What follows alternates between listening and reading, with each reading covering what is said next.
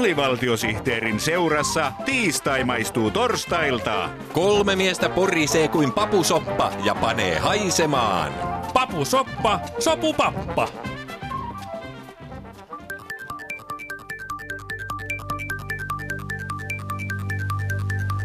Mene ja tiede.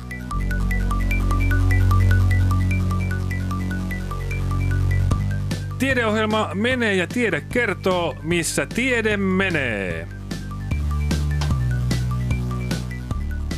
Tutkittua ja testattua tiistaita. Tiede on jälleen ottanut suuria harppauksia eteenpäin niin, että maallikon on vaikea pysyä perässä. Brittiläinen tutkimusryhmä on vihdoin ratkaissut maailman vanhimman tieteellisen ongelman, sen kumpi oli ensin, kana vai muna. Tutkimusryhmän mukaan kana oli selvästi ennen munaa. Tutkijat päätyivät tulokseen analysoituaan yli tuhat alkuperäistä englannin kielen sanakirjaa. Niissä kaikissa sana chicken eli kana oli monta sivua ennen sanaa egg eli muna.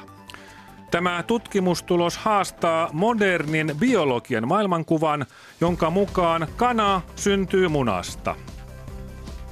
Sveitsiläinen fyysikko Albert Einstein on kohauttanut fyysikkopiirejä uudella teoriallaan nimeltä Ylen suhteellisuusteoria.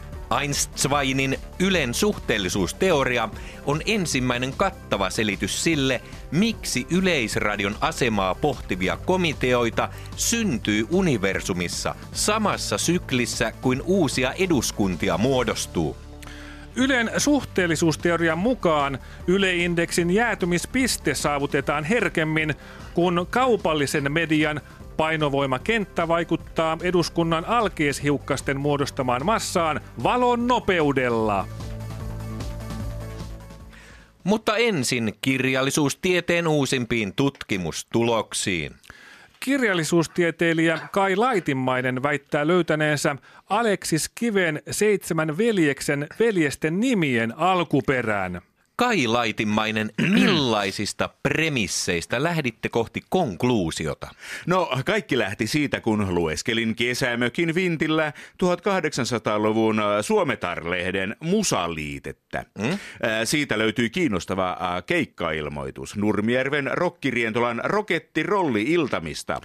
Oliko siellä keikalla Sibelius yhtyensä Finlandersin kanssa? Ei, kun he olivat soittamassa Hämeenlinnan Tavastehuusklubilla. Aivan. Mutta Nurmijärven rokkirientolassa musisoivat Juhani B.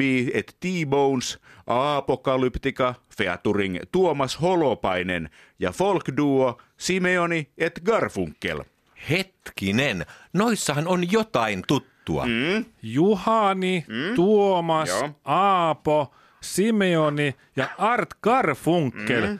Hehän ovat veljeksiä seitsemästä veljeksestä. Juuri niin. Eikä tässä vielä kaikki. Mm. Rokkirientolan esiintyjä listalla olivat myös Timo Nuku pommiin Kojo, mm? Lauri Tähkä ja amerikkalainen hard rock bändi Aerosmith. Hetkinen, noissakin on jotain tuttua. Niinpä. Timo, Lauri ja Eero. Mm. Siinähän on loput seitsemästä veljeksestä. Kyllä. Aleksis Kivi kirjoitti tästä konsertista keikka-arvion suomenkieliset musiikkisanomat nimiseen lehteen. Jaha. Ja kaksi vuotta myöhemmin ilmestyi seitsemän veljestä, jossa nämä veljekset Juhani, Tuomas, Aapo, Simeoni, Art Garfunkel, Timo, Lauri ja Eero seikkailevat ensimmäistä kertaa. Öö, miten niin ensimmäistä kertaa? No kirjan toisessa painoksessa he seikkailevat toisen kerran.